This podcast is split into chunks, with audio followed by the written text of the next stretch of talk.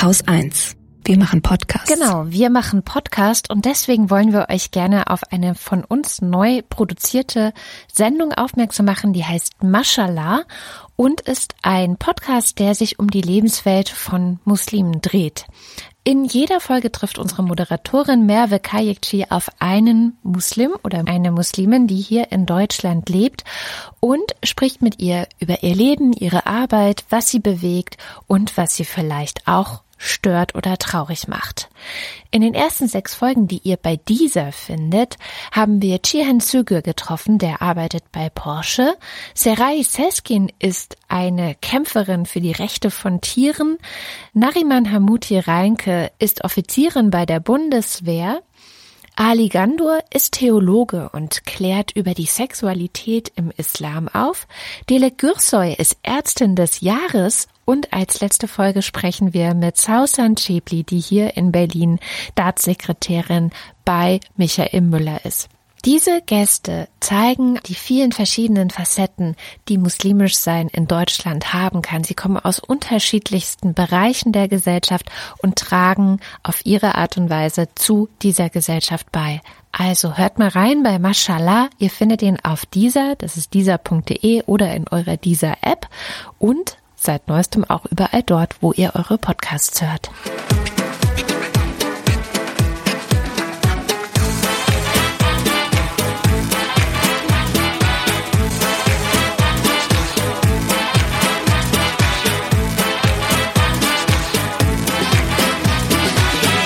Herzlich willkommen zum Lila Podcast. Heute mit uns allen drei. Das bin ich, Katrin Rönecke.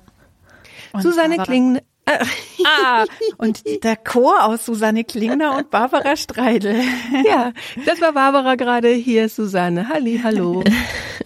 Und wir haben uns vorgenommen, dass wir am Ende dieses Jahres 2019, das sich jetzt ja irgendwie schon in, dem Ende neigt und es gibt mehr und mehr Jahresrückblicke, dass wir das einfach auch mal so ein bisschen versuchen und Revue passieren lassen, was eigentlich passiert ist im vergangenen Jahr. Ja, haben wir ja die letzten Jahre auch schon so ein bisschen gemacht, ne? Also immer geguckt, wie ging's den Frauen, was haben die Frauen gemacht, was ist vorangegangen, was ist leider überhaupt nicht vorangegangen. Genau, und deswegen gibt's jetzt dieses Jahr auch wieder einen Blick zurück und wie ihr es gewohnt seid, auch mit hm, auch nochmal so den Büchern, die uns am besten gefallen haben, die Frauen, die uns am meisten beeindruckt haben oder die Frauen, die wir vermissen, weil sie gestorben sind. Und so weiter. Ach so, ja, das war der Satzende. Ja, ja, das wäre jetzt mein Clou gewesen. Ich möchte nämlich gerne anfangen damit, dass ich über zwei Frauen etwas sage, die in diesem Jahr gestorben sind. Es sind natürlich sehr viele gestorben. Ich greife aber die heraus, weil ich an den beiden etwas verstanden habe. Einmal ist Doris Day gestorben und zwar am 13. Mai 2019 im Alter von 97. Die kennen Menschen, die vielleicht so alt sind wie ich und vielleicht auch ein bisschen jüngere. Ja, ich kenne die auch gut. Ich habe ganz gern immer diese Filme geguckt. Genau, also die Filme wie Bettgeflüster, ein Pyjama für zwei, ein Hauch von Nerz und natürlich aber den wichtigen Film, ähm, wo sie am Klavier sitzen, äh, Kay Sarah Sarah spielt mhm. und äh, damit ähm, einen Mörder überführt. Ja, sie ist gestorben und ich finde es deswegen wichtig, jetzt auch in unserem Lila Podcast Jahresrückblick das zu erwähnen, weil sie, glaube ich, eine der am meisten missverstandenen Schauspielerinnen ist. Sie wird ja immer als so die prüde Blonde, äh, wurde sie gerne mhm. gesehen und so die Miss Saubermann auch so. Und was ich aber jetzt auch erst wieder kapiert habe, quasi mit meinem jetzigen Auge draufschauen, äh, dass sie ganz klar eine Frau war, die ein großes Interesse an ihrem Job gehabt hat und dieses Interesse an ihrem Job, aber auch über das ganze romantische Geplänkel, was es halt so mit so Typen wie Cary Grant oder Rock Hudson und wie sie alle damals hießen. Ähm, also das war in ihrer Wertigkeit viel wichtiger, über ihre Erwerbstätigkeit sich zu definieren. Und deswegen war sie natürlich prüde, weil sie halt eben lieber ähm, an ihren Job gedacht hat. Und das habe ich, also ich habe die halt als Kinder gesehen, diese Filme natürlich überhaupt mhm. nicht kapiert. Ich habe aber als Kind auch nicht kapiert, was die da, was Bettgeflüster eigentlich zu bedeuten hat und so weiter. Aber das finde ich also aus der heutigen Sicht sehr interessant. Und vor allem, wenn dann dagegen steht, dass ihre eigene Erwerbsbiografie klassisch durch Familiengründung eigentlich ein Ende gefunden hat. Also die hat ja nicht nur diese Filme gemacht, die hat ja irre viele äh, Schallplatten auch aufgenommen, hat ganz tolle Jazz-Sachen auch aufgenommen. Das weiß aber kaum ein Mensch, weil man sie eben halt, das war bevor sie diese Filme gemacht hat, weil man sie halt eben damit verbindet. Und ich glaube, das letzte Album hat sie so Mitte der 90er veröffentlicht als alte Dame, ja, sie ist 97-jährig jetzt eben gestorben. Und das ist so verschwunden, ja, und die Moral, die aus diesen ganzen Filmen wie Bettgeflüster und wie sie alle heißen, ja auch uns mitgeteilt worden ist, selbst die Frau, die ihren Job so wichtig findet, dass sie erstmal prüde oder nicht wirklich interessiert an romantischen Avancen ist, selbst die kann geknackt werden, wenn sie Mr. Right trifft mhm. und dann hängt sie den Job an den Nagel. Und das ist ganz schön bitter. Noch bitterer ist, dass Filme heute immer noch so sind. Also wenn du manchmal so die ZDF-Abendfilme dir anguckst, oh, oh, oh, da sind ja immer noch, gibt's sehr viele von diesen Geschichten. Halt der Plot ist dann, ja, die Frau, die total viel arbeitet und karriereorientiert ist und so und dann, äh, keine Ahnung, erbt sie vielleicht ein altes Häuschen auf dem Land oder so und dann reist sie dahin, war ganz lang da schon nicht mehr und dann struggelt sie zwischen dem Erhalt diesen Hauses und ihrem Job da sein und lernt dann aber so einen handwerklich begabten Naturburschen kennen. Und ja, ja. am Ende ist dann eben auch, geht natürlich die Liebe vor. Also ich finde es manchmal sehr erschreckend, wie ähnlich sich diese Geschichten aus den 50er, 60er Jahren, diese Doris Day Zeit und heute tatsächlich immer noch sind. Ja, da hast du total recht, dass das ähm, sich eigentlich irgendwie nicht ja inzwischen erledigt hat. Das stimmt. Ähm, das macht das Ganze nochmal deprimierender. Und was ich mir jetzt wünsche, eben am Beispiel Doris Day, dass wir uns jetzt an sie anders erinnern. Mhm. Dass wir eben halt nicht so, naja, jeder Topf findet seinen Deckel und Job ist ja nicht so wichtig wie romantische Liebe. Ich könnte noch mehr so blöde Sprüche jetzt hier ablassen, aber wir wissen schon, was gemeint ist, dass wir eben nicht mehr in diese Richtung denken, sondern eher in die andere Richtung. Da sollte uns etwas vorgegaukelt werden, uns eine Rolle vorgeführt werden, in die wir bis heute eingepasst werden sollen. Aber in diese Rolle müssen wir nicht reinpassen. Na, wenn wir so ein, zwei Nachrufe verlinken, ich glaube, das ist ein guter Anfang, eben anders über sie nachzudenken. Also ich fand die auch sehr überraschend, als ich die dieses Jahr gelesen habe, weil ich eben Doris Day auch immer kannte von den Filmen und mochte es ganz gern, einfach so eine neue Doris Day nochmal zu entdecken in den Nachrufen. Hm, hat mir auch gefallen. Jetzt habe ich noch einen Nachruf, dann ähm, höre ich auch wieder auf mit den Nachrufen. Und zwar ähm, möchte ich an äh, Toni Morrison erinnern. Die ist am 5. August 2019 im Alter von 88 gestorben. Und Sie verbinde ich natürlich ganz stark mit ihrem Werk, die Schriftstellerin, die für schwarzes Selbstbewusstsein die richtigen Wörter und Bücher gefunden hat. Und das passt deswegen so gut in mein Jahr 2019, weil eines der Bücher, das mich wahnsinnig bewegt hat, ist das von Rennie Lodge, warum ich nicht mehr mit Weißen über Hautfarbe spreche. Und ich habe da sehr viel verstanden. Also ich habe sehr viel über den Unterschied zwischen schwarzem und weißem Feminismus verstanden. Auch, dass eine Brücke zwischen den beiden aktivistischen Strömungen ganz schön schwer zu errichten ist. Da verweise ich gerne auf den Lila Podcast, in dem ich mit Natasha Kelly gesprochen habe. Da kann man das ganz gut nachfühlen und dass das auch nichts Neues ist, was jetzt im Jahr 2019 erst aufkommt, sondern dass auch Toni Morrison sehr viel darüber äh, schon geschrieben hat. Also beispielsweise der Bestseller Invisible Man von Ralph Ellison, der zeigt ja, oh, der schwarze Mann, der schwarze Mensch ist unsichtbar. Aber das ist er natürlich nur für den Weißen. Für die, mhm. für schwarze mhm. Menschen ist kein Schwarzer unsichtbar. In einem Nachruf, den können wir auch gerne verlinken, habe ich gelesen, dass Toni Morrison immer wieder gefragt wurde, wie es denn mit den afroamerikanischen Schriftstellern und Schriftstellerinnen denn so sei, ob die sich auf beiden Seiten der Straße verkaufen. Das heißt, lesen sowohl Weiße als auch Schwarze diese Bücher. Und das war halt Toni Morrison eigentlich scheißegal, weil ihr ist es nicht darum gegangen, da eine Versöhnung oder eine Hand anzunehmen, die ihr gereicht wird, sondern sie hat einfach ganz klar sich an ihre Leute gerichtet und eben nicht versucht, ähm, Weißen zu erklären, was besonders äh, ungünstig läuft. Und sie hat also für eine einzige Seite der Straße, nämlich für ihre Seite geschrieben, das ist schon ein ganz schön schreckliches Bild, das mit der Straße und den beiden Seiten Und ähm, diese Authentizität und diese Ehrlichkeit und auch diese Entschlossenheit macht wohl auch ihre Bücher so lesenswert. Und mhm. ich ähm, finde es ganz wichtig, dass ähm, wir das nicht vergessen. Also auch die Verquickung von Antirassismus und Feminismus. Mhm. Absolut. Ja, dann komme ich vielleicht mal zu meinem Jahr. Mein Jahr hat ziemlich komisch angefangen. Ich habe ja ein Buch geschrieben, das jetzt im August rauskam und Anfang des Jahres war es tatsächlich so, dass ich dachte, ich sei im Endspurt, was rückblickend nicht stimmte, weil ich noch viel, viel länger schreiben musste und es gar nicht geschafft habe in der Zeit, die ich brauche, also die ich hatte, die ich ursprünglich hatte. Und ich bin so in das Jahr gestartet. Bei mir erkenne ich das an Podcasts und Büchern und Filmen, die ich gesehen habe. Deswegen habe ich die mal so ein bisschen rausgeholt.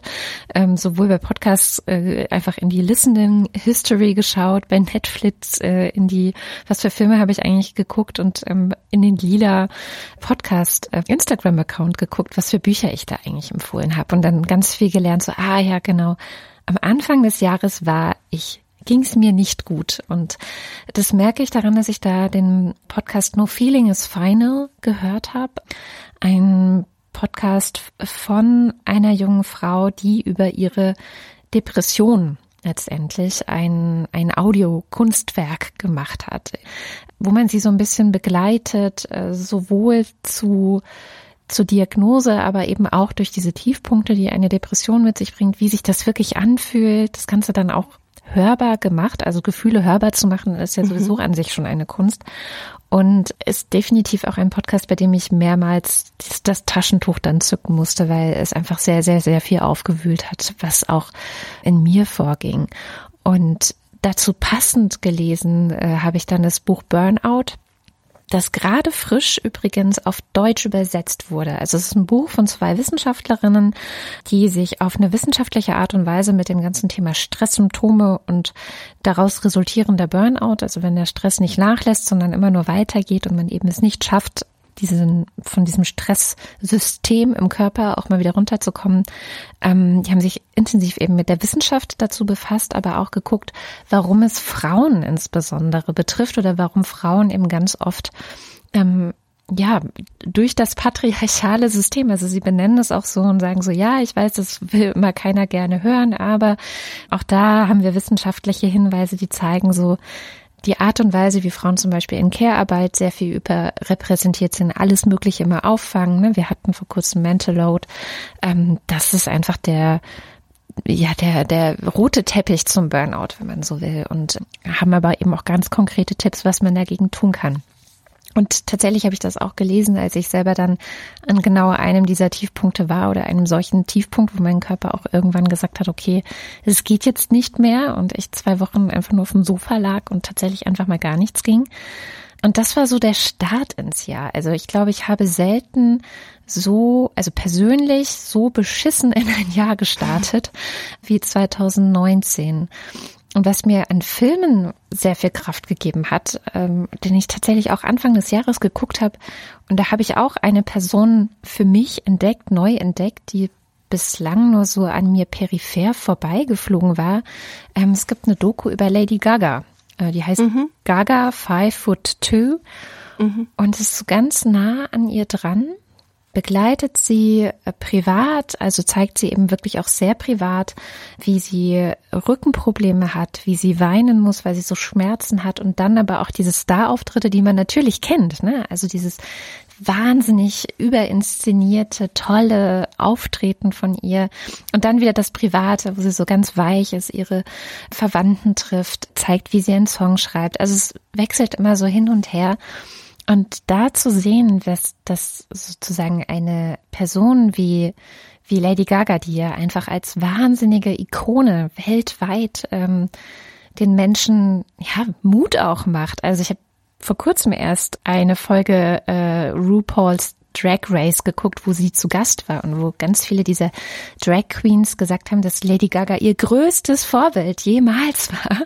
Das da zu sehen, dass sie eben auch diese Momente hat, wo es scheiße ist. Das fand mhm. ich enorm stark oder hat mir auch geholfen, ähm, selber wieder dann Momente zu haben, in denen ich stark sein konnte und zu lernen, es gibt Momente, da bin ich sehr, sehr schwach und am Boden und dann geht gibt, gibt es aber auch wieder Momente, wo ich stark sein kann. Also so dieses Wechselspiel anzunehmen und, und damit auch klarzukommen. Das war so der Start in das Jahr bei mir. Mm, das heißt, ein Jahr hat ein bisschen schwer angefangen, mhm. ist aber dann irgendwie wieder leichter geworden. Das Buch ist ja dann doch fertig geschrieben worden und dir geht's auch jetzt ein bisschen besser. Absolut. Also so nach hinten raus wahrscheinlich so gut wie selten zuvor. Also das ist tatsächlich auch irgendwie erstaunlich für mich und ich habe ganz viele Momente dann auch über das Jahr gefunden, die mir sehr viel gegeben haben. Also so Termine, ähm, an denen ich gemerkt habe, dass, dass, dass es auch irgendwie vorangeht. Äh, keine Ahnung, da war zum Beispiel die Subscribe in Köln, wo wir dieses Panel hatten, was ja dann auch ein lila Podcast geworden ist, wo wir ganz viele tolle, starke Frauen und, und wirklich Vielfalt auf die Bühne gebracht haben und auch gezeigt haben, wie wichtig Vielfalt im Podcast ist. Und dann auch sowas wie mit meinen Kindern zur Fridays for Future Demo ähm, zu Ja, diese eine Riesendemo. Ja. Da war, da war ich natürlich auch dann. Ja, das war unglaublich. Also überhaupt die Fridays for Future Bewegung, dass die immer noch da ist, dass mhm. immer noch alle von Greta Thunberg reden, die mit Arnold Schwarzeneggers Elektroauto durch die USA gefahren ist und so weiter. Ähm, also und dass das immer noch da ist. Das, äh, ihr seid jetzt äh, vom Jahrgang noch ein bisschen anders, weil das eines der Wörter des Jahres heißt es ja, wer okay Boomer, gell? also die Babyboomer, mhm. wobei die ja Jahrgang 64 sind, das bin ich ja auch nicht, also ich bin Jahrgang 72. Äh, äh, kriegt ihr das mit, dass das, äh, ähm, ja, so Susi, deine Kinder sind noch ein bisschen zu klein, aber äh, kann da sagen, dass bei dir schon die, die Kinder also ich habe eine Freundin, deren Kinder sind in der achten Klasse und und die sagen okay Boomer. Die sagen tatsächlich okay Boomer. Äh, und das, das finde ich dann so, also verrückt natürlich unter ja, allem, was sie aber äh, zu Recht, oder? Also das ist ja das Schöne, finde ich, dass man jetzt, also dieses Jahr war es ja extrem, wie man einfach auch junge Leute nochmal so beobachten konnte, dass sie sich nichts scheißen. Weil tatsächlich war es ja so ein bisschen so, dass, also meine Generation noch nicht so ganz, ich weiß nicht, Katrin, ob du in der Generation bist, der da immer so nachgesagt wurde, ja, die optimieren sich nur noch und die wollen nur noch äh, Karriere und so wahnsinnig unpolitisch. Und das ist total toll, finde ich, dass jetzt so junge Leute da sind und die sagen, ist mir scheißegal, was das für ähm, meinen ersten Arbeitgeber bedeutet, wenn der dann sieht, dass ich auf antikapitalistischen Demos war oder so, ja. Und diese Fridays for Future Bewegung ist ja wirklich irrsinnig groß. Also bei uns ist auch so, Ende November war ja dann die letzte wieder und es ist einfach, alle gehen dahin. Beim Hort wird gesagt, ah, am Freitag ist Fridays for Future Demo und dann gehen da einfach alle hin.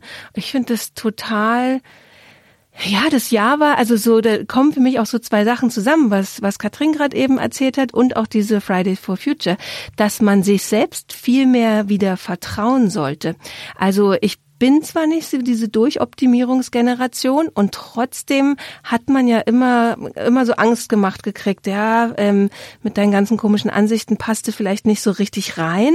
Und dieses Jahr ist sowohl auf so einer persönlichen Ebene, da hatte Kada mir nämlich auch ein Buch empfohlen, das war Daring Greatly, hatte mhm. glaube ich auch, oder hast du auch empfohlen? Habe ich auch mal. Ja. Äh, genau, bei Instagram findet man da auch einen Buchtipp dazu und das höre ich gerade als Hörbuch, bin fast durch und da irgendwie eigentlich man man denkt die ganze Zeit so nur, ja, genau, so versuche ich das auch eigentlich immer schon zu machen. Man kriegt nur immer eingeredet, das wäre nicht okay.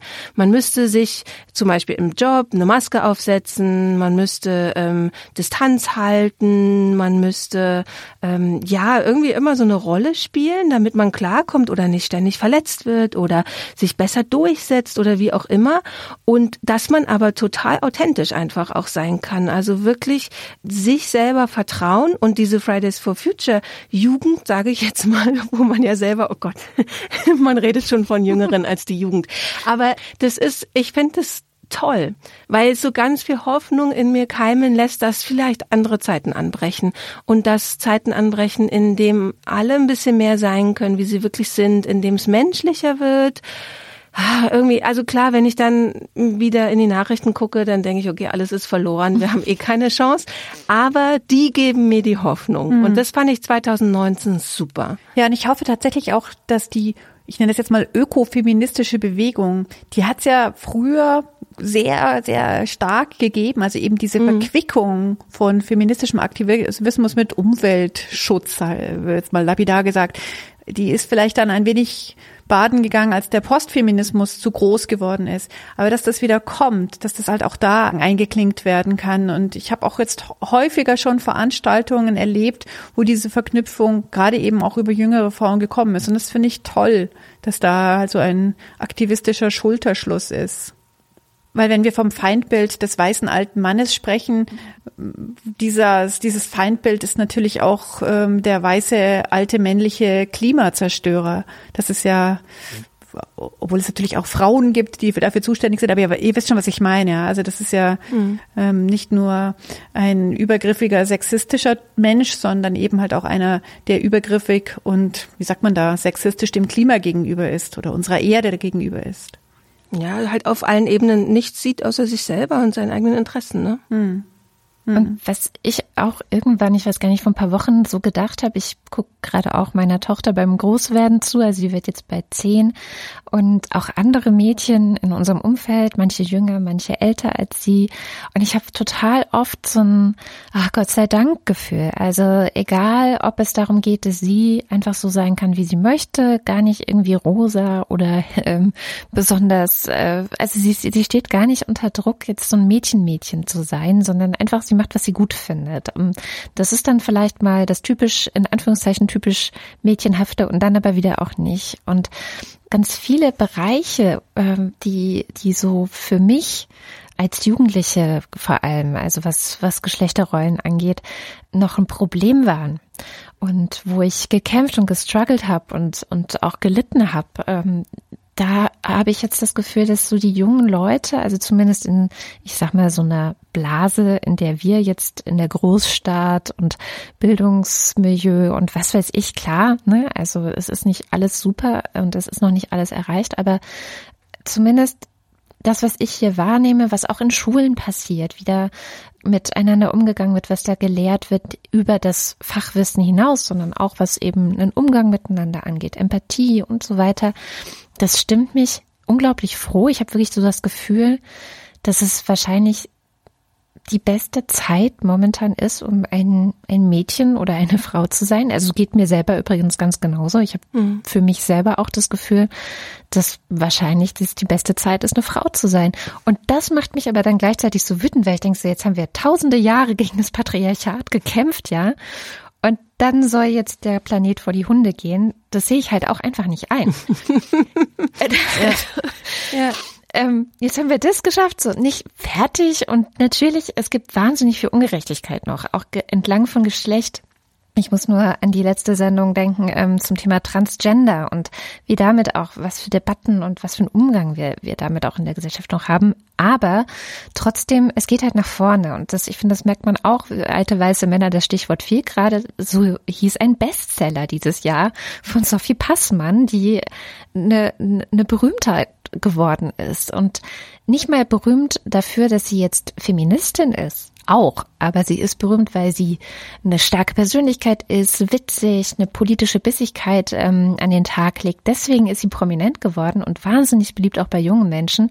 Und dazu ist sie halt klar feministisch. Aber auch das läuft so selbstverständlich fast schon mit, ja. Und das, das alles, ich weiß, es ist alles auch sehr, sehr viel, also es gibt viel Düsteres auch gerade, aber das macht mich sehr optimistisch dann doch, wenn ich so hm. Auch nach vorne blicke, wo könnte es hingehen, was, was es für Allianzen gerade gibt und für Netzwerke, die sich bilden und wie schlau die Welt geworden ist, wie viel wir wissen und wie gut dieses Wissen auch wirklich in, in fortschrittliches Handeln umgesetzt wird an vielen, vielen, vielen Stellen. Das ja, das, ich bin momentan echt so ein bisschen selig. Was? ja, Schön. es ist so eine Selbstverständlichkeit, ähm, sagen wir mal, sich wehren zu dürfen mhm. oder auch den Mund aufmachen zu dürfen. Ne? Das finde ich auch, dass es ähm, also ganz viele Ungerechtigkeiten sind leider immer noch die gleichen, ja. aber dass man ganz selbstverständlich weiß, ich darf darauf wütend sein, ich darf das scheiße finden, ich darf auch sagen, dass ich das scheiße finde. Also eins der wichtigsten Bücher für mich, das habe ich glaube ich auch schon mehrmals in der Sendung empfohlen und habe es auch als Buchtipp bei Instagram, äh, gibt's den auch, dieses Good and Mad von Rebecca Traster.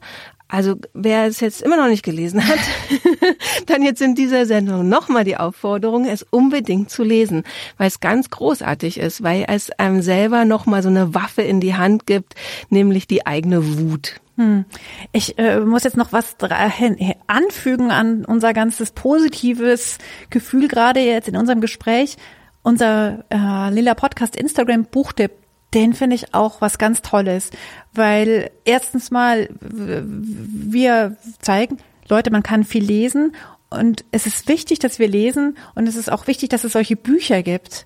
Also wahrscheinlich könnten wir den Buchtipp bis ans Ende unserer Tage weiterführen, weil ja ständig neue Bücher hinzukommen, aber es gibt natürlich auch alte Bücher, die man wieder aus dem Regal rausziehen kann. Aber ich finde das was ganz Tolles und ich freue mich auch, dass das gut aufgenommen wird, weil ja klar, es ist immer leichter, eine Zusammenfassung zu hören oder keine Ahnung, einen Stream sich anzuhören, wenn man auf dem, in der U-Bahn auf dem Weg zum, zur Arbeit ist, aber wirklich auch noch Bücher zu lesen und darüber nachzudenken, also das macht mich was, also ich finde es echt ein Stück Glück. Und deswegen bin ich auch total froh, dass wir es haben. 2019 habe ich auch äh, viel mehr Bücher wieder gelesen als 2018. 2018 war so ein Jahr, da habe ich relativ wenig Bücher gelesen. Da habe ich allerdings so wahnsinnig viel Podcasts gehört. Und dieses Jahr habe ich wieder mehr Bücher gelesen und leider deswegen weniger Podcasts gehört. Das ist bei mir ein Budget anscheinend. Zeitbudget-Thema, ja. Zeitbudget ja, genau. ist es. Nee, also ich bin, bin auch, ich habe ja auch dieses 100 Seiten Feminismusbuch, jetzt kann ich selber gar nicht mehr sagen, was ich eigentlich für ein Buch geschrieben habe, genau, im Reklam Verlag veröffentlicht und habe dafür auch wahnsinnig viele Bücher gelesen, auch diese ganzen alten feministischen Klassiker nochmal gelesen. Und habe auch darüber dann äh, wieder festgestellt, es ist so toll, also ich bin ja ein Fan des Brückenbauens, das ist ja hier irgendwie schon bekannt, auch toll gedankliche Brücken zu bauen zu etwas, was vielleicht vor 30 Jahren gedacht worden ist und versuchen herauszufinden, hm, was kann ich denn da heute nochmal mitnehmen und was gefällt mir denn davon oder was hat sich irgendwie erledigt. Also ich finde das was ganz Tolles und da nochmal in die Schuhe von jemand ganz anderen reinzusteigen.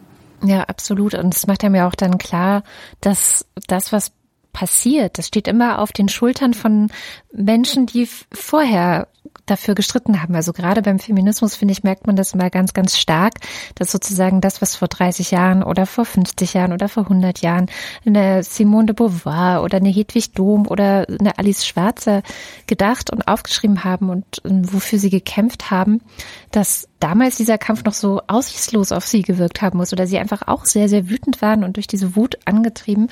Und es war aber gar nicht umsonst, sondern es haben sich viele Frauen das wieder auch zu eigen gemacht und weiter vorangetrieben. Hm. Also das, das finde ich auch so, so irre gut. Es gibt ähm, so eine Tendenz, Dinge, die vielleicht auch schon in bestimmten Milieus vorher, also so ein bisschen avantgardistisch gedacht werden. Weiß ich nicht, sei es äh, solche Geschlechterdebatten, ähm, sei es auch äh, Umweltdebatten, also keine Ahnung. Da hat man ganz oft diesen Vorwurf, ja, das ist jetzt wieder das Bildungsmilieu und das ist so fern von, von dem, was, was äh, normal, in Anführungszeichen normale Menschen umtreibt und was sie brauchen und so. Und ich finde, das ist ein Vorwurf, den ich einerseits zwar nachvollziehen kann. Also man braucht wahrscheinlich tatsächlich eine bestimmte Privilegien, Ausstattung, um bestimmte Sachen denken zu können und bestimmte Dinge vorantreiben zu können. Und gleichzeitig, finde ich, zeigen diese Schwestern im Geiste, die vor uns schon so wahnsinnig kluge Sachen aufgeschrieben haben, dass diese Räume, in denen weitergedacht wird, in denen Emanzipation ähm, definiert wird für die jeweilige Zeit, dass die unglaublich wichtig sind. Also wie so ein, weiß nicht, so ein geschützter Brutraum fast schon für etwas Größeres, was dann tatsächlich aber allen Gesellschaften im Großen und Ganzen wieder zugutekommen kann. Hm. Hm. Das gab es jetzt neulich auch als Twitter-Diskussion, weil irgendwo ein Text erschienen war, fragt mich jetzt nicht wo, ähm, wo so quasi, also die, die, Kernthese war, ja, schön und gut, dass so LGBT-Themen äh, da so rumgedacht werden und Gerechtig, Sprachgerechtigkeit, was weiß ich, aber unsere Probleme auf dem Land sind ja doch ganz andere. Und dann mhm. schreibt dann halt ein weißer Mann über die Probleme von auf dem Land und unten drunter war dann ähm, sehr, sehr viel Kommentare von wegen, ja, aber es gibt LGBT LGBT-People auf dem Land, Ja. die haben die gleichen Probleme. Die sitzen jetzt zwar vielleicht dann nicht in der Universität und haben die Zeit und eben den Luxus und die Privilegien, diese Probleme zu wälzen und theoretisch darüber nachzudenken, aber existieren tun diese Probleme ganz genauso. Und das ist dann, ja, letzten Endes diese Spaltung aufzumachen, ist Quatsch. Und, und man, man muss natürlich gucken irgendwie, dass so Debatten nicht in, im sogenannten Elfenbeinturm irgendwie verbleiben. Aber letzten Endes muss man, glaube ich, viel mehr auch wertschätzen, dass sich Leute die Zeit nehmen, darüber nachzudenken. Und dann muss natürlich der Transfer stattfinden, dass es im Alltag irgendwie ankommt. Aber momentan ist ja so unser großes Problem, die Veränderung, die man gerne ähm, machen würde oder die eigentlich auch ja schon die breite Gesellschaft findet wichtig, dass Gleichberechtigung herrscht, findet wichtig, dass nicht, nicht diskriminiert wird.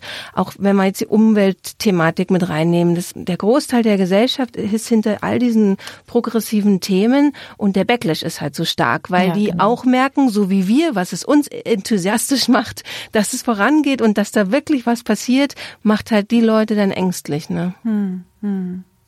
Ja. Ich finde ja zum Thema Privilegien immer schon wichtig, dass einerseits dieses Check deine Privilegien, also das ist mir gerade eben in der eingangs schon erwähnten Verknüpfung von Feminismus und Antirassismus natürlich nochmal klar geworden. Also wer spricht, wie viel Redezeit habe ich, wie viele ähm, schwarze Menschen sind zum Beispiel anwesend oder Menschen, die halt eben andere Probleme haben und die nicht die Privilegien haben, über die ich verfüge, qua Geburt, ja.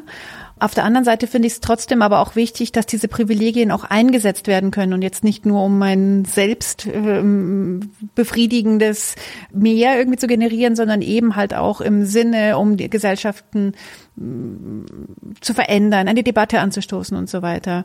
Und deswegen Da diese sind wir wieder bei Toni Morrison, Genau. die sagt, ähm, nur, wie war das, die Freiheit ist nur dann richtig genutzt, wenn man sich für die Freiheit anderer einsetzt. Ja. Ah, wahrscheinlich voll schlecht zitiert. Aber gut so eine- paraphrasiert doch, nein, Ja. nein. Aber das, das genau das meine ich. Das, aber genau das meine ich. Und ich will auch noch sagen, mir sind noch zwei Sachen eingefallen, die ich aber sehr gerne auf Englisch sagen möchte, was nämlich da auch zu passt. Erstens, weil wir stehen on the shoulders of giants. Das, Genau das, und das. das finde ich aber total wichtig äh, und finde ich auch total toll. Ich stehe da sehr gerne drauf und ich stelle mir eine Menschenpyramide vor, die immer weiter nach oben wächst mit der Zeit. Ja, also irgendjemand steht dann vielleicht auch mal auf unseren Schultern. Ob wir jetzt Giants sind, das kann jemand anders. Äh, Wir sind erklären. Teil eines Giants. Genau.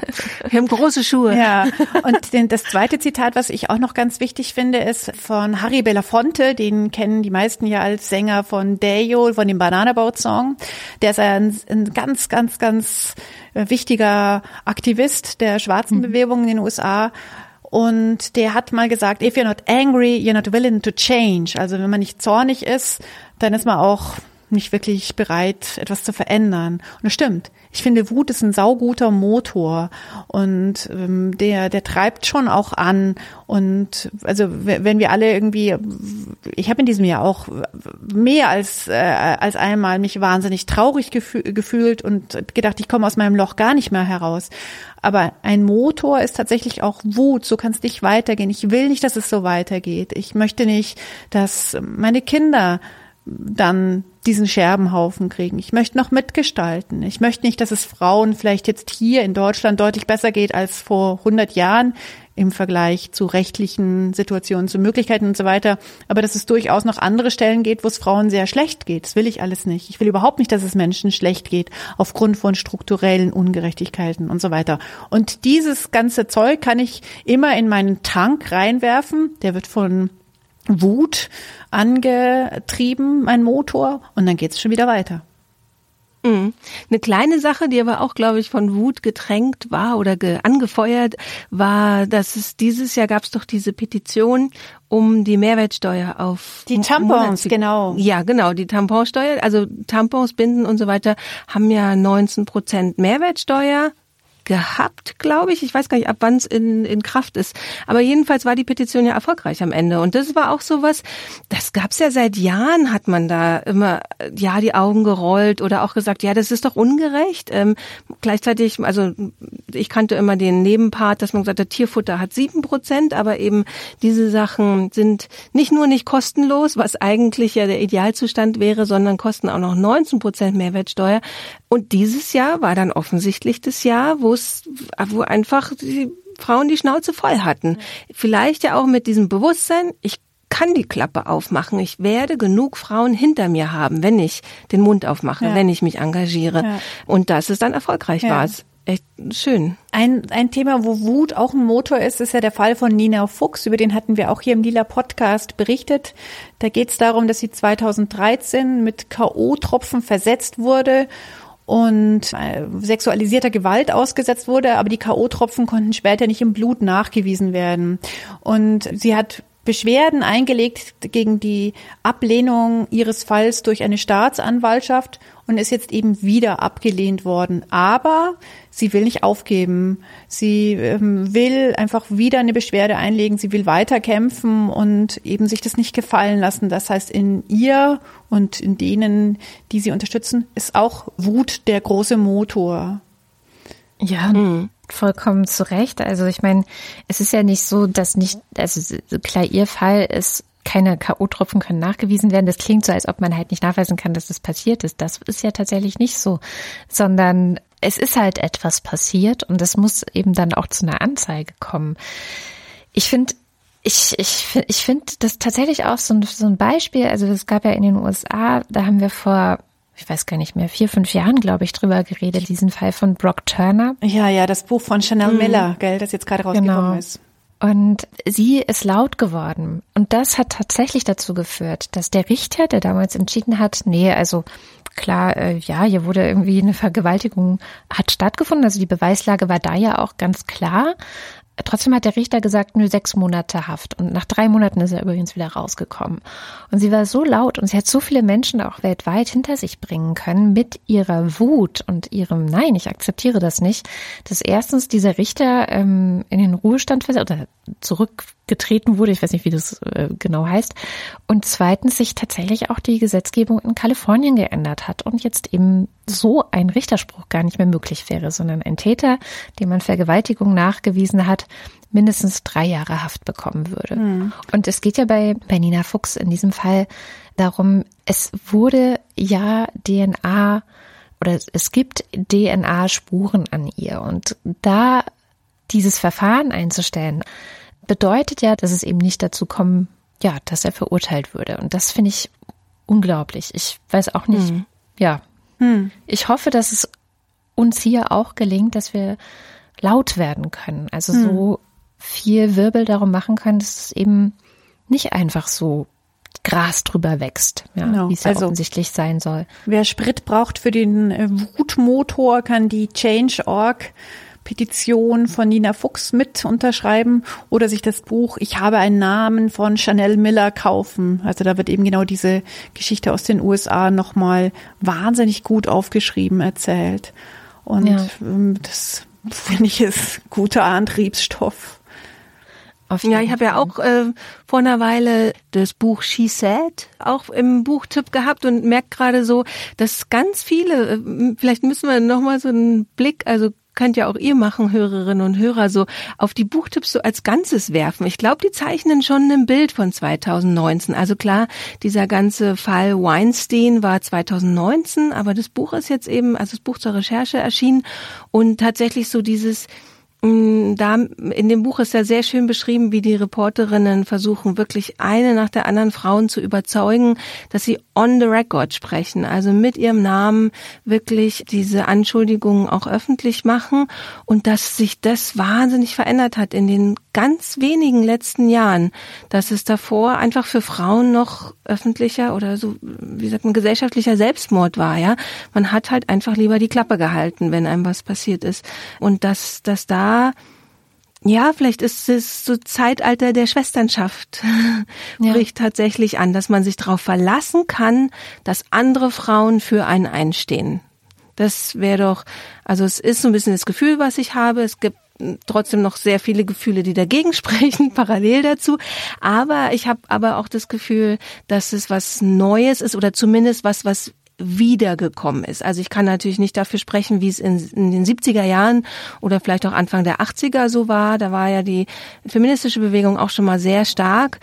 Gleichzeitig kann ich mir vorstellen, äh, äh, befeuert eines natürlich auch nochmal anders, wenn man weiß, man hat juristisch nochmal andere Handhaben und wenn nur genug mitmachen, wenn genug sprechen. Also ist natürlich immer noch, also man ist nicht weniger wütend davon, wenn man sieht, man braucht zehn oder zwanzig Frauen, die die gleiche Beschuldigung aussprechen, um dem einen Mann, der sagt, es war alles gar nicht so, ähm, das aufzuwiegen, also den Frauen zu glauben und nicht dem einen Mann, der sagt, nee, nee, die vier, fünf, sechs Frauen spinnen einfach nur. Also es sind ja immer meistens noch erstaunlich viele Frauen, die man da braucht, die die gleichen Anschuldigungen erheben. Aber trotzdem, dass sich da was tut, ja. Mhm.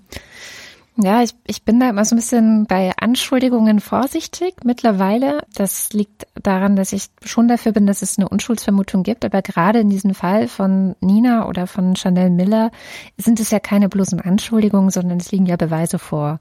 Und das dann selbst in so einen, in solchen Fällen und in, in, in, in so klaren, wo man denkt, in Anführungszeichen klaren Fällen, die, die Gerichte und die Staatsanwälte und alle, die da irgendwie mitzuentscheiden haben, so ein System vertreten, in dem sie offenbar mehr Mitleid mit dem Mann haben oder ich weiß nicht, mhm. woran es genau liegt, ja. Also was eigentlich das Problem ist. Also in diesem Brock Turner Fall war es offensichtlich tatsächlich so, da hatten wir auch in der Sendung damals drüber gesprochen, oh, er ist doch so ein erfolgreicher Schwimmer mhm. und jetzt hat er in dieser Nacht was Dummes getan und jetzt soll sein ganzes Leben davon zerstört werden. Oh, ist das denn gerecht? Und es hat aber keiner gefragt, ja, ist jetzt vielleicht Chanel Millers Leben zerstört oder wie geht's ihr denn eigentlich, sondern da wurde dann nur darauf geguckt, hm, was ist sie eigentlich für eine? Also es beschreibt sie auch ganz schön in ihrem Buch äh, wo sie sagt, äh, zum Glück hatte ich einen Freund, weil wer weiß, wenn ich nicht mal in einer Beziehung gewesen wäre, ob man mir dann noch unterstellt hätte, dass ich es ja vielleicht gewollt hätte oder so. Mhm. Aber so äh, war ich immer, immerhin in der Lage zu sagen, so, nee, ich wollte überhaupt mit niemanden in dieser Nacht sexuellen Kontakt haben. Mhm. Ähm, dann, und dann glaubt man mir eher, weil ich ja tatsächlich einen Freund habe. Also so ganz komische Denksysteme, die da dahinter stehen und die wir glaube ich, immer noch nicht ganz durchbrochen haben, wie der Fall mhm. von Nina zeigt, mhm. aber die wir halt nicht mehr einfach so akzeptieren. So hinnehmen. Ja, ja, ja, voll. Mhm. Ja. Das ist so eine merkwürdige Bereitschaft, sich mit Nebenschauplätzen abzugeben. Also mhm. Nebenschauplatz, ich kann nicht nachweisen, dass die K.O.-Tropfen in ihrem Blut waren, ja. Hey, aber das ist der Nebenschauplatz. Der Hauptschauplatz ist, sie ist vergewaltigt worden. Und ein ähnliches ähm, Nebenschauplatz-Thema ist ja vielleicht auch die schreckliche Debatte um Paragraph 219a in diesem Jahr gewesen, mhm. wo es immer um dieses Verbot, du darfst nicht als Ärztin oder Arzt dafür werben, online zum Beispiel dass du Schwangerschaftsabbrüche vornimmst, ja. Ähm, der eigentliche Skandal ist natürlich ein anderer, aber dass es diese, diese Nebenschauplätze immer sind und die Gesetzesänderung, die es ja jetzt da gegeben hat, die hat es nicht besser gemacht. Also die hat wieder ähm, gezeigt, ja, das geht irgendwie noch nicht. Da sind die, ich weiß es gar nicht, ob das Lobbys sind oder andere Interessensgruppen, die sind so stark, dass da eben immer noch nicht wirklich die Sachen auf den Tisch gelegt werden und verstanden wird, es geht hier um Freiheit und um Unfreiheit und nicht darum, ob sich eine Ärztin aus Gießen, Beispiel natürlich Christina Hähnel, äh, daran bereichert, wenn sie einen Schwangerschaftsabbruch vornimmt. Also was ja wirklich erbärmlich ist, sowas überhaupt zu denken. Ja, aber es ist halt ein altes Denksystem. Also es ist halt wirklich, und ich meine, es hat ja nun wirklich auch genug. Satirisch wurde das ja sehr schön auch flankiert von manchen, ich weiß gar nicht mehr, wer es war, aber die dann so Abtreibungswerbung oder Werb, so könnte ihre Werbung für Abtreibung aussehen äh, gemacht haben. Ja, ja, genau. Abtreibung zeigen, to go. Wie absurd. Ja, genau. Also wie absurd es eigentlich ist. Und auch Margarete Stokowski hat ja einen wunderbaren Text darüber geschrieben, wie wir, mhm. wir Frauen sozusagen für uns so ein, so ein Wellness-Retreat äh, ist, äh, wenn wir abtreiben gehen. Ähm, sehr böse, sehr sarkastisch, aber das bringt halt auch auf den Punkt, wie absurd, was für absurde Unterstellungen diese hm. alten Faszinierenderweise waren trotzdem Kommentare drunter, ja. die es nicht verstanden ja. haben, dass es Satire ist, wo man so denkt, Leute, Also wo wohnt ihr? Wo unter welchem Stein wohnt ja, ihr? Ironie transportiert ja. sich nicht. Das ist einfach so. Ja, also, doch in dem Text ist Naja, du musst davon eindeutig. ausgehen, es gibt immer Leute, die es nicht, die es nicht raffen und so. Oh Gott. Ja, ja das ist deprimierend. Mhm. Naja. Äh, Susanne, weil du ja gerade das, wie soll man sagen, die Ära der Schwesternschaft so ein bisschen ausgerufen hat, es ist mir ganz wichtig, dass wir mal noch äh, Schwestern des Lila Podcasts sichtbar machen, die uns vor allem in diesem Jahr ganz schön viel unterstützt haben. Also wir haben ja jetzt gerade uns selber gefreut, dass wir einen Buchtipp immer auf Instagram haben. Aber da gibt's ja auch eine Schwester, die da uns mithilft und die uns auch so ein bisschen beigebracht hat, äh, how to äh, Buchtipp on Instagram. ja, die Johanna.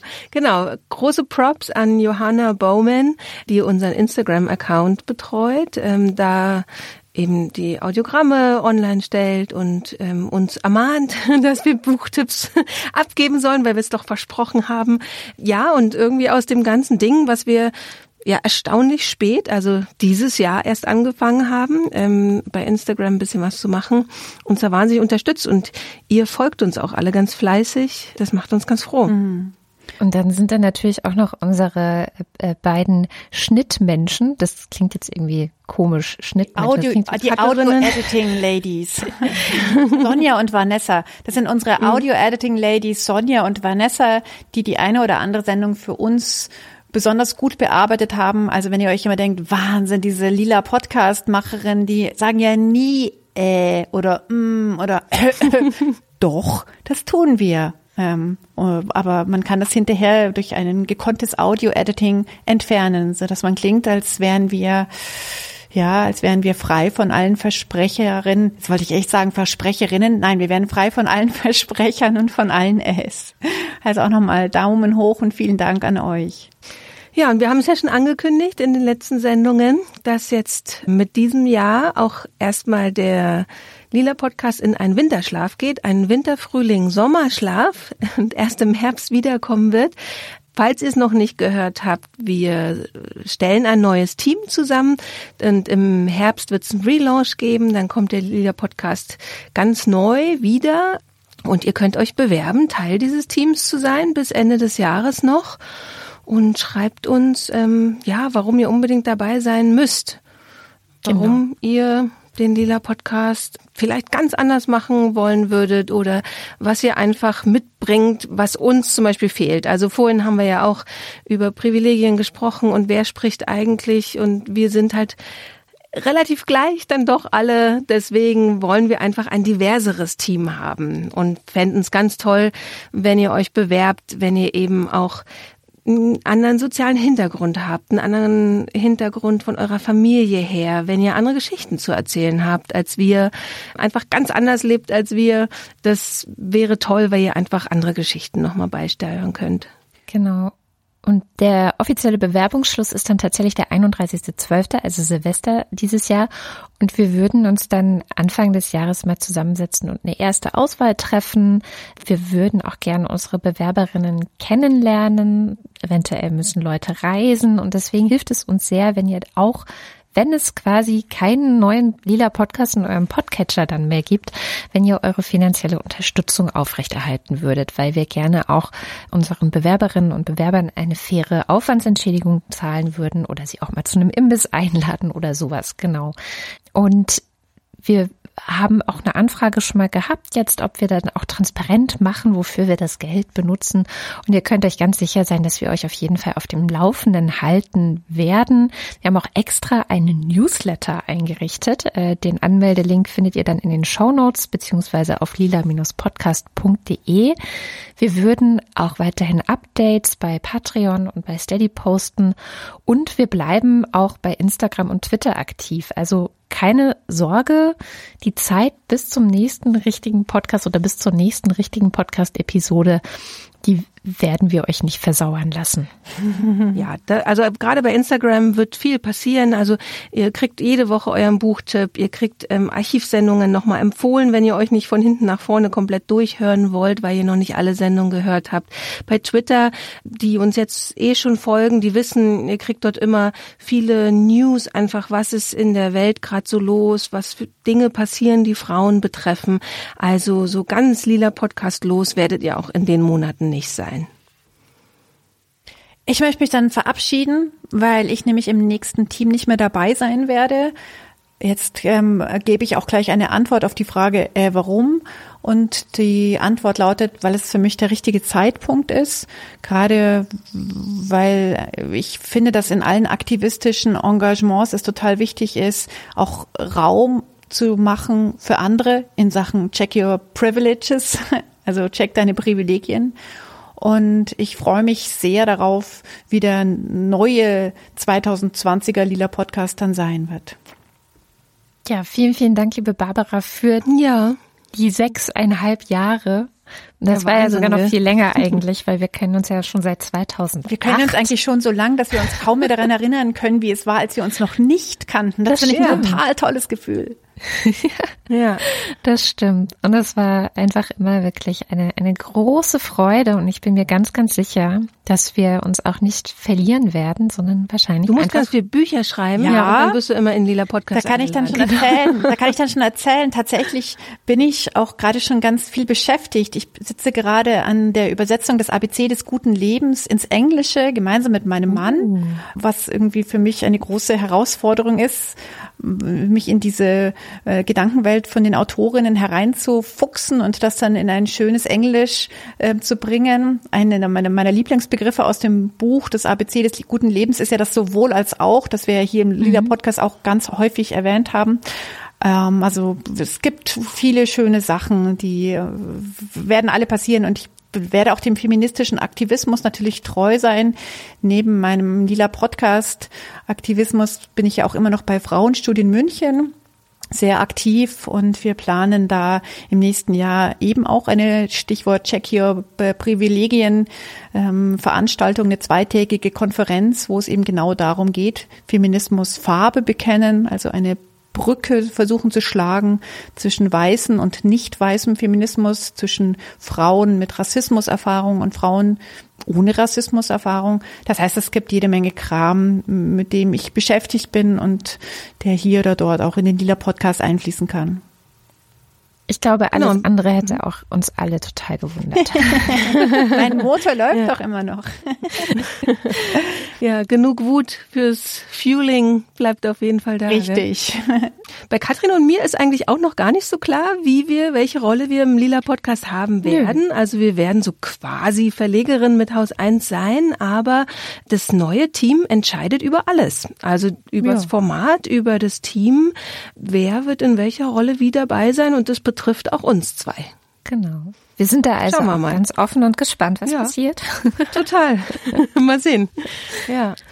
Ja, genau. Dann bleibt Jetzt uns nur noch uns nur schöne Weihnachten, oder? Genau, frohes Fest. Ja. Oder was auch mhm. immer ihr jetzt feiert. Und einen guten Start ins Jahr 2020. Genau. Wie jedes Jahr, schreibt uns in die Kommentare, was euch, was von 2019 bei euch hängen bleibt. Schreibt uns eure Pläne für 2020 und bewerbt euch, wenn ihr Lust habt. Ganz genau. Dann alles Gute auf die eine genau. und auf die andere Seite des Podcasts. ja, bis bald. Macht's gut.